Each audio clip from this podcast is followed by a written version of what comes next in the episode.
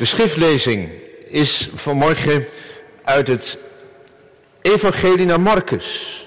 Er is onderling overlegd, collega's en ook met uh, commissies. We hebben gekozen om het Marcus-evangelie in de komende weken met elkaar te lezen, althans gedeelten daaruit. Vanmorgen, deze eerste leidend zondag, vlak voor de 40 dagen tijd, lezen wij uit Marcus 8. We beginnen te lezen in Marcus 8 bij vers 14.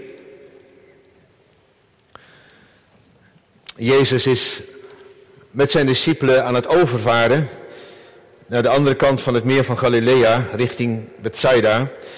En zijn discipelen hadden vergeten brood mee te nemen. En ze hadden niet meer dan één brood bij zich in het schip. En hij gebood hen en zei, kijk uit, pas op voor het zuurdeeg van de fariseeën en voor het zuurdeeg van Herodes. En ze spraken er met elkaar over en zeiden, dit zegt hij omdat wij geen broden hebben. En Jezus, die dat wist, zei tegen hen, waarom spreekt u erover met elkaar dat u geen broden hebt? Ziet u het dan nog niet in en begrijpt u het niet? Hebt u nog uw verharde hart? U hebt ogen en u ziet niet. En u hebt oren en u hoort niet. En herinnert u zich niet toen ik de vijf broden brak voor de vijfduizend mannen, hoeveel volle manden met stukken brood u opraapte? Ze zeiden tegen hem twaalf. En toen ik de zeven brak voor de vierduizend mannen, hoeveel volle manden met stukken brood u opraapte? Ze zeiden zeven. En hij zei tegen hen, waarom begrijpt u het dan niet? Waarom begrijpt u het dan niet?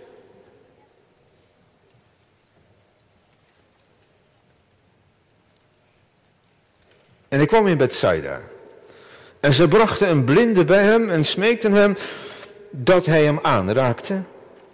En toen hij de hand van de blinde genomen had, leidde hij hem het dorp uit. En nadat hij zijn ogen in zijn ogen gespuwd en de handen op hem gelegd had, vroeg hij hem of hij iets zag. En hij keek op en zei, ik zie de mensen, want ik zie hen als bomen rondlopen.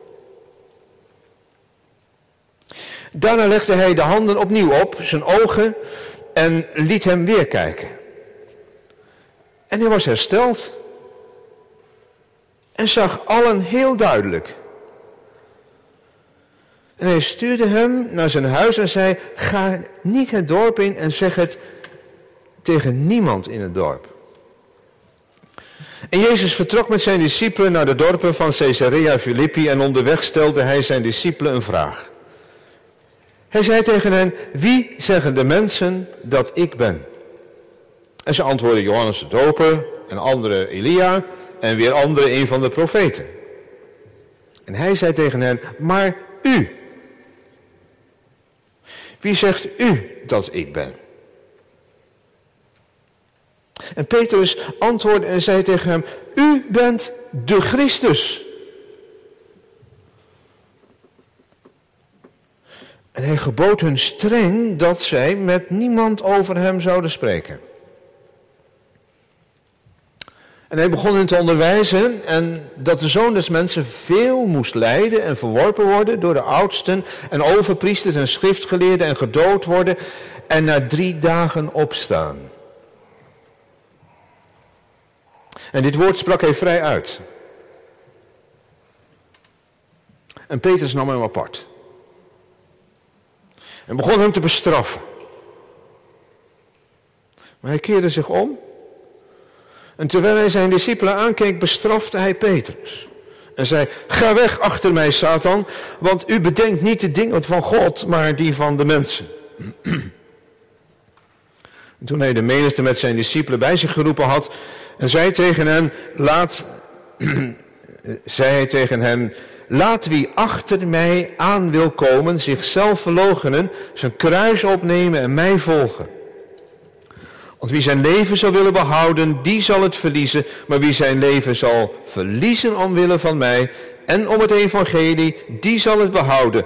Want wat zal het een mens baten als hij heel de wereld wint en aan zijn ziel schade leidt? Of wat zal een mens geven als losprijs voor zijn ziel? Want wie zich voor mij en zijn woorden geschaamd zal hebben in dit overspelige zondegeslacht, voor hem zal de zoon des mensen zich ook schamen wanneer hij zal komen in de heerlijkheid van zijn Vader met de heilige engelen. Dit is het woord van God. Zalig die het hoort en gelooft en daarnaar leeft. Gemeente van onze Heer Jezus Christus, hier en thuis, of waar je ook bent op dit moment, het stond al een tijd op de agenda. Maar er was nog niet van gekomen om met elkaar erover te praten. Wie is Jezus?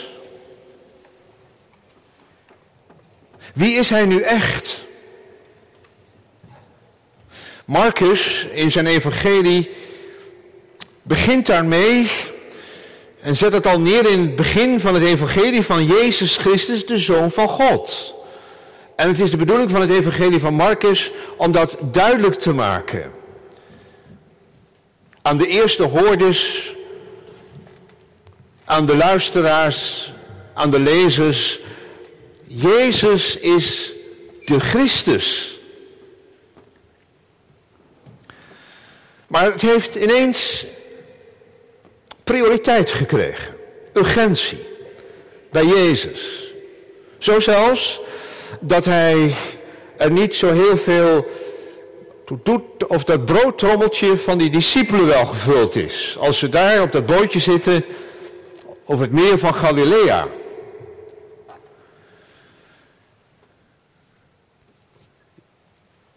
De vraag die de discipelen stellen is, waar is het brood? Dat is hun eerste prioriteit nu. Nu ze zijn overgevaren, nu zij bezig zijn over te varen. En ze tot de ontdekking komen dat ze geen brood meegenomen hebben. Nou en? Zo hoor ik Jezus een beetje zeggen. Wat is het probleem? Dat er geen brood is? Nu? Zijn jullie dan vergeten dat ik nog kort geleden met vijf broden vijfduizend mensen heb gespijzigd? Ja, dat uh, Herodes en dat de fariseeën dat nou niet goed zien wie ik ben. Maar jullie, zien jullie het dan ook niet? Snappen jullie het allemaal nog niet? Zoiets. Nou, ik vind dat niet een echt gesprek. Als iets op de agenda staat en je gaat er met elkaar over praten, dat je dan van iemand hoort, snap je het nou niet? Dat uh, sla je dicht. Dat is niet echt een goed gesprek, toch? En dat Jezus dat dan ook nog zegt. Snappen jullie het niet? Oh. Dit dus. Het is een probleem van het begrijpen wie Jezus is. Wie hij echt is. Ik moet eerlijk zeggen dat dat bij mij toch ook wel even haakt. Begrijp je het nu niet? Ik weet niet hoe het uh, binnengekomen is deze week, donderdag. Toen wij wakker geworden werden, uh, wakker werden met dat uh, bericht over de inval in Oekraïne. Maar ik was er zelf en ik ben er nog echt wel behoorlijk door verward. Snap je het dan niet?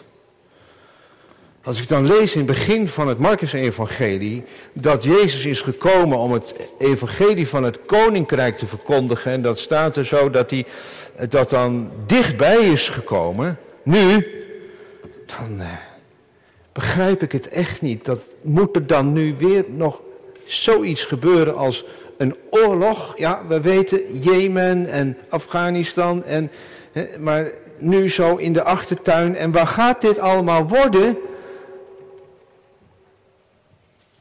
En het heeft mij wij deze week echt wel iets gedaan en doet nog iets met mijn geloof. Dat koninkrijk van God en wie Jezus is. Dat er nu weer zoveel mensen en kinderen moeten sterven. Ik weet niet hoe het bij jou binnengekomen is, maar bij mij gaf het verwarring. En nog. En toen ik die beschieting zag van die soldaten op het eiland, gingen mijn gedachten onwillekeurig naar dat gedicht van Gerard Reven. Bij het graf te Blauwhuis. Dat hij schreef aan zijn buurvrouw. Nadat haar zoon nog net voor de bevrijding door een verdwaalde kogel was gedood. Hij rende weg, maar ontkwam niet. En werd getroffen en stierf 18 jaar oud. Een strijdbaar opschrift roept van alles, maar uit een bruin geëmaljeerd portret kijkt een bedrukt en stil gezicht. Een kind nog. Dag, lieve jongen. En dan volgt die hartekreet. Gij dan die koning zei dit en dat, wat niet al, ja, ja, kom er eens om. Gij weet waarom het is, ik niet. Dat koninkrijk van u, weet u wel, wordt dat nog wat? Dat is een existentiële vraag. Zo ervaar ik dat tenminste. Met deze oorlog. En de verwarring en de blijdschap die er moet zijn dat we weer bij elkaar mogen komen, alles door elkaar. Ik had een preek gemaakt, maandag, dinsdag klaar. En het uh, lag er bij, in brokstukken bij. Het eind van de week. Nou ja. Ik ben gisteren weer opnieuw begonnen. Ik moet even niet op de tijd letten, want het is al laat op honderd pas kwart voor elf, dus neem me niet kwalijk. Ik moet het even toch kwijt. Wie is die Jezus toch? Terwijl de discipelen ook nog in verwarring zijn over die vragen die hij heeft gesteld. En uh, hij inmiddels niet even dat brood geregeld heeft.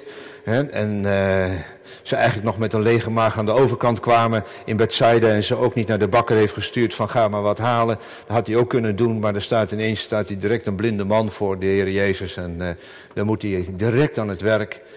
En dat doet hij dan ook. Maar hij doet het op zo'n aparte manier. Zeg je, ja, waarom had hij dat niet in één keer kunnen doen? Ik heb het iets aan de kinderen laten zien. Eerst die, die, die, die dikke doek en toen die dunne doek. Waarom had de Heer Jezus dat gewoon in één keer kunnen genezen? Deed die andere keren toch ook? Nou, er zit een preek. Er zit een preek van je welste dat dit eigenlijk precies is wat wij ook ervaren. En wat de discipelen hebben beleefd, dat ze wel misschien een beetje zagen, maar nog niet alles zagen van Jezus. Het gaat over zien. Zien jullie niet? Die man wordt genezen, die gaat zien, helder zien. En nu jullie. En daarvoor gaat hij nu met de discipelen wandelen. Als die blinde man is genezen, waar eigenlijk al een preek in zit van stapsgewijze zien, gaat hij naar het noorden, naar Caesarea Philippi, helemaal naar het uh, noordpuntje aan de grens van het heidewereld, alsof hij zeggen wil, laat straks de hele wereld horen dat ik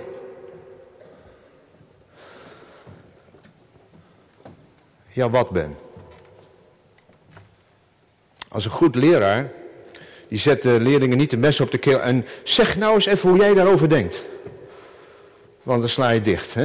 Je bent 14 jaar, 15 jaar, en dan komt de leraar en zegt, wat vind jij daarvan? Nou, wacht even.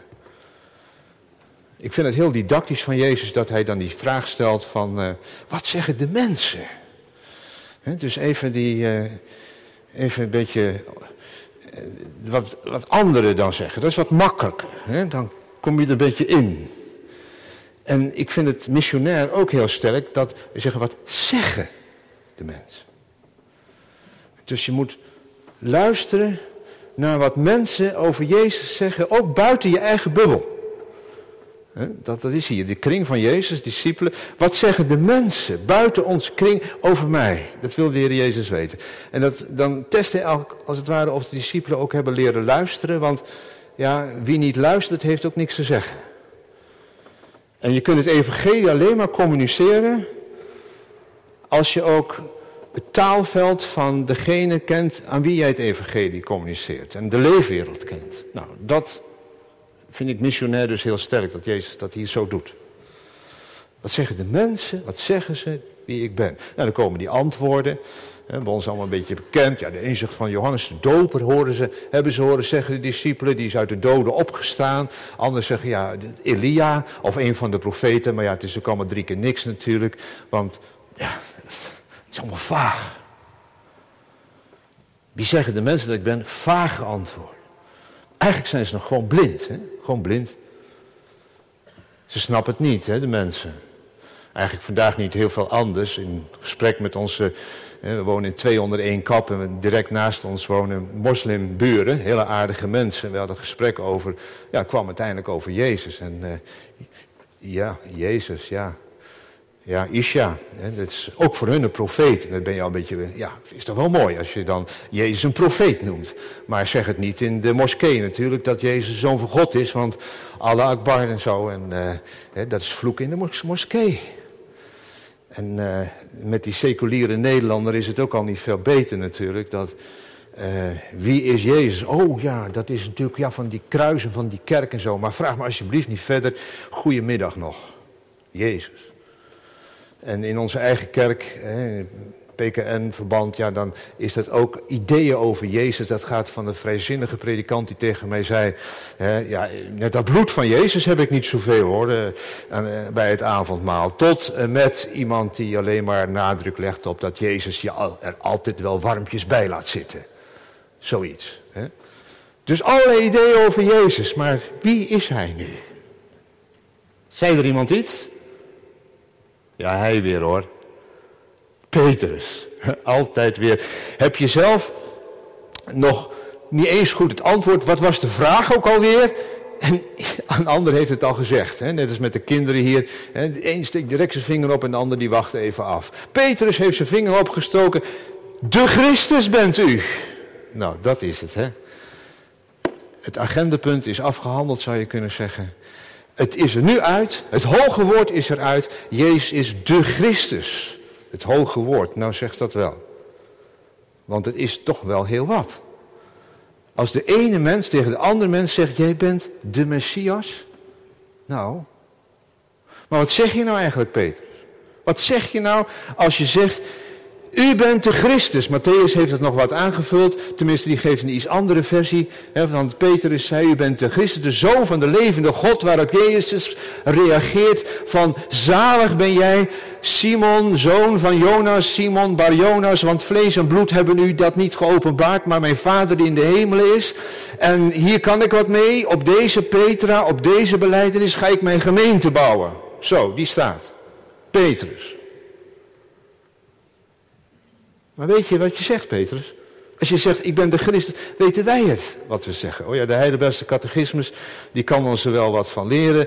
Want Christus, hè, kinderen, onthoud dat, hè. Christus, dat betekent gezalfde. Nou, dan denk je aan zalf, maar dan moet je nu denken aan dat de Heilige Geest over de Heer Jezus gekomen is toen hij gedoopt werd. En dat hij zo gezalfd is. En dan zegt onze Heidelbergse catechismus, hè, moet je eens maar eens nalezen vandaag, in zondag 12, prachtig gedeelte, dat hij gezalfd is tot onze hoogste profeet en leraar, onze enige hoge priester en onze eeuwige koning.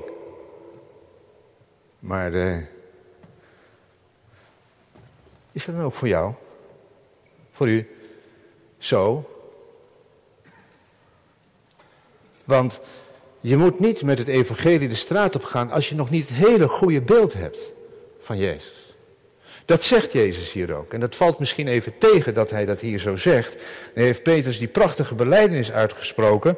Dan zegt hij, uh, ja, maar uh, dat moet je nou niet viral laten gaan. Hè? Om het maar even wat uh, in onze taal te zeggen. Dat moet je niet viral laten gaan. Dat moet je niet nu van de daken gaan prediken. Want ja, Jezus is er kennelijk bezorgd over en niet ten onrechte. Dat Petrus het ook nog niet helemaal snapt. Al heeft hij deze beleidenis uitgesproken.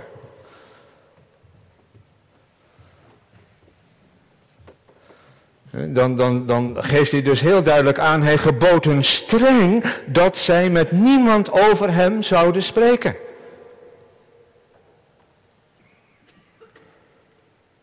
In mijn studie theologie is dat op een gegeven moment ook heel persoonlijk voor mij geworden.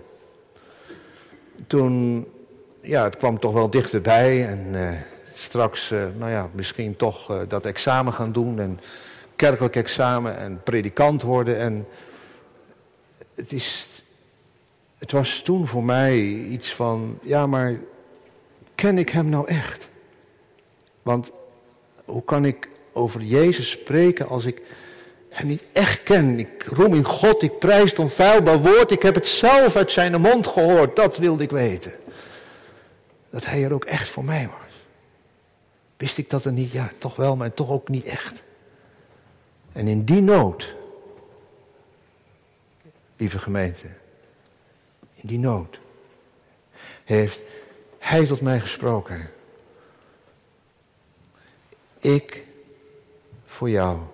Dit is het bloed van het Nieuwe Testament dat ook voor jou vergroot is. En dan kwam dat kruis in mijn leven. En zag ik Hem, Hij voor mij. En sinds die tijd is het nog steeds oefenen, oefenen, oefenen om daarbij te blijven. En zeggen, dat is mijn basis, dat is mijn, mijn, mijn Jezus. En met Hem ben ik gestorven, met Hem ben ik opgestaan. Ja, en dan, dan kun je van Hem getuigen hè? En, en spreken. En dan is de Heer Jezus alles voor je. En, nou, Petrus, je snapt het wel en toch niet helemaal. Je hebt nog zo'n zo'n dunne doek ervoor, een beetje een waas. Want ik zal je vertellen, ik zal het jullie allemaal precies vertellen. Ik ga het echt heel duidelijk zeggen waarvoor ik gekomen ben. Hij begon hun te onderwijzen dat de zoon des mensen veel moest lijden en verworpen worden door de oudsten en overpriesters en schriftgeleerden en gedood worden en na drie dagen weer opgestaan. Dat, dat ben ik. Ik ben niet de wonderdoener die zorgt altijd dat je broodtrommeltje op tijd vol is. Of de problemen in je leven altijd maar opgelost worden. Want niet alle problemen worden opgelost. En ik ben niet degene die jou er altijd warmpjes bij laat zitten. Want het kan wel eens heel moeilijk worden. Maar ik ben de man van smarten. En ik ga aan dat kruis. Ik ga sterven. Want de zoon des mensen is niet gekomen om gediend te worden, maar om te dienen en zijn ziel te geven tot een losprijs voor velen, om je van je hemelhoge schuld af te helpen. Daarvoor ben ik gekomen.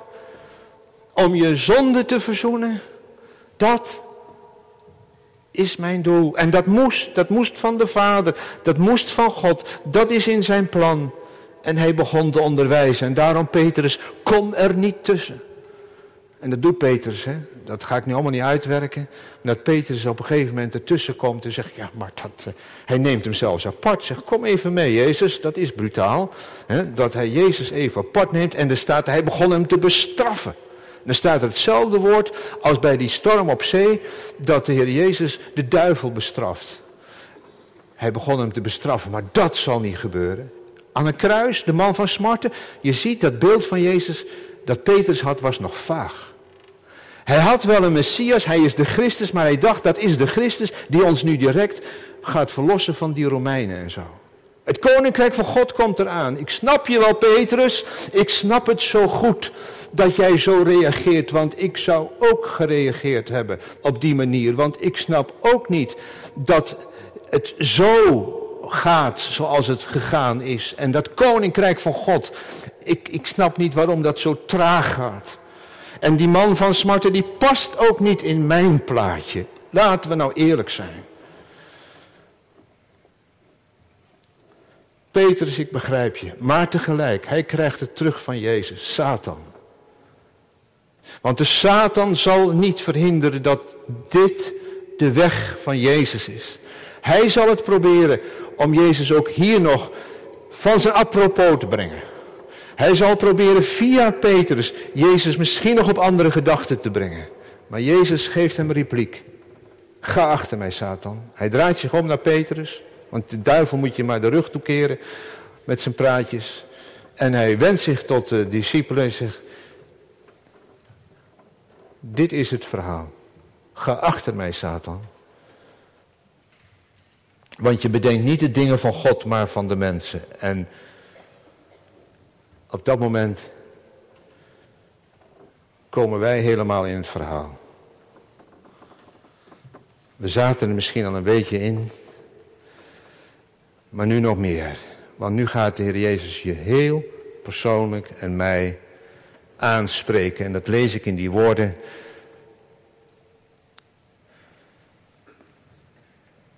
Dat de Heer Jezus zegt. En toen hij de menigte met zijn discipelen bij zich geroepen had. Je zit hier vanmorgen in de Sint-Jan. Thuis. Voor, achter de preekstoel. Ik wou dat ik het even nog een beetje dichterbij kan komen, maar zo is de situatie. En uh, Jezus spreekt je nu aan.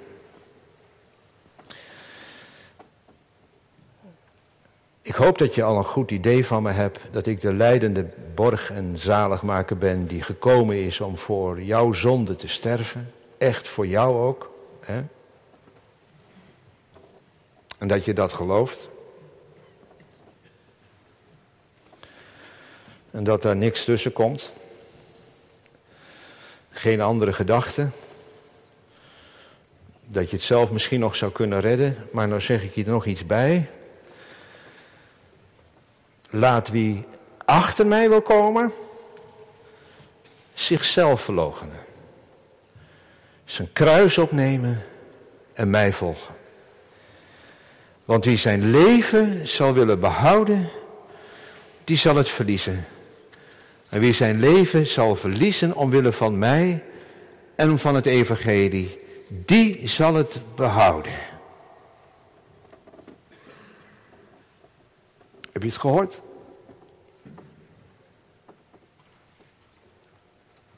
Dat eerste haakte bij mij van, uh, ze snappen het niet en ik heb er ook moeite mee om het allemaal te begrijpen van het koninkrijk van God. Maar dit is nu echt waar het op aankomt. Met alle lek en gebrek geloof je in hem, ja, maar laat nu achter wij, wij wil komen zichzelf verloochenen. En zijn kruis opnemen. Wie zijn leven zal willen behouden, die zal het verliezen. Heb je je eigen begrafenis al meegemaakt? Dat is een rare vraag, hè? Maar daar bedoel ik mee die begrafenis, dat je hebt gezien.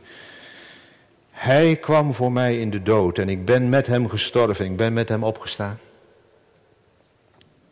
Je eigen opstanding. Maar dan gaat het ook verder. Zijn kruis opnemen, jouw kruis opnemen. Er is heel veel kruis in de wereld, heel veel lijden en verdriet, ook onder ons. Hè? Je loopt misschien nu echt met verdriet. Je denkt aan je vader die is overleden. Je denkt aan je, aan je man en je vrouw. Aan kruis en wat een verdriet. Hè? Is niet te bevatten. Of je kind. Zoveel verdriet. Kruis. Kruis begint een keer in je leven en het eindigt niet meer. Daar lijkt het tenminste op. En toch is dat niet het kruis dat de Heer Jezus hier bedoelt je kruis opnemen. Het is niet dat kruis waar je nu onder lijdt en voelt dat het zo moeilijk is. Want daar is hij bij hoor. Vergeet het niet, daar is hij bij. En hij zal je niet begeven, niet verlaten. Maar dit kruis is een ander kruis. Dit is het kruis van Jezus. Het kruis van Jezus.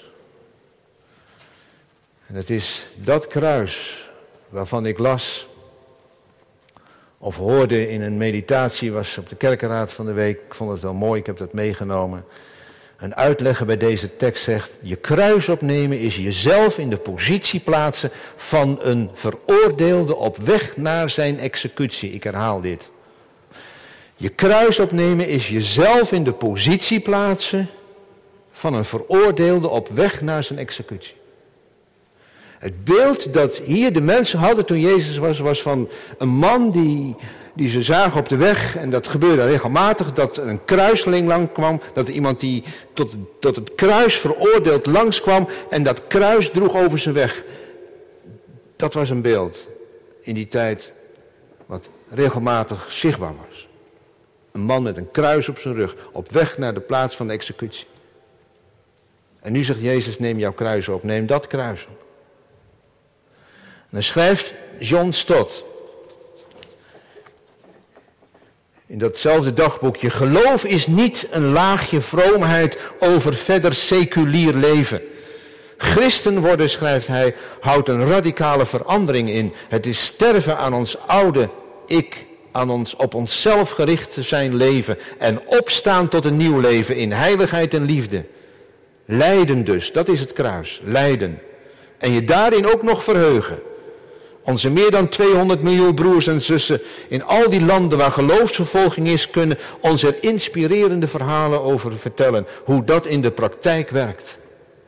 Lijden. De leidende kerk. Je kruis opnemen. Jezus, Jezus laat je zien, Jezus laat je dit zien. Wie Hij is en wat het betekent om Hem te volgen. Wat het betekent om Hem te volgen. Pascal zei het zo. Christus zal in doodsnood zijn tot aan het einde van de wereld. Daarmee bedoelde hij het, de kerk, de leidende kerk. En dat helpt mij. Dat helpt mij. Om dwars tegen alles in vandaag, tegen Poetin en alle machthebbers die over lijken gaan, te blijven geloven dat het koninkrijk van God toch komt. Door het lijden heen. Door het zuchten van de schepping heen. Ja, we mogen weer fysiek samenkomen. We danken God ervoor, maar er is nog een weg te gaan. Wij zouden ook zomaar in die situatie kunnen komen van fysiek lijden. Wat gaat er allemaal nog gebeuren? Ik weet het niet. Maar het kan heel dichtbij zijn. De marges worden nu voor de kerk ook al kleiner en benauwder. De politieke ruimte voor de kerk wordt minder. Maar Jezus laat je zien. En dan draai ik het even om. Jij laat ook Jezus zien. Toch? Wij laten ook Jezus zien. We geven hem door. We laten hem zien in de uitstraling aan liefde, vergevingsgezindheid. Vredestichters spreekt hij zalig. Mensen die de verbinding zoeken en niet de verdeeldheid in de kerk. Dan zeg je niet wat heb ik aan de kerk, maar wat heeft de kerk aan mij. Dat kan ook onbegrip opleveren, maar dat neem je op de koop toe.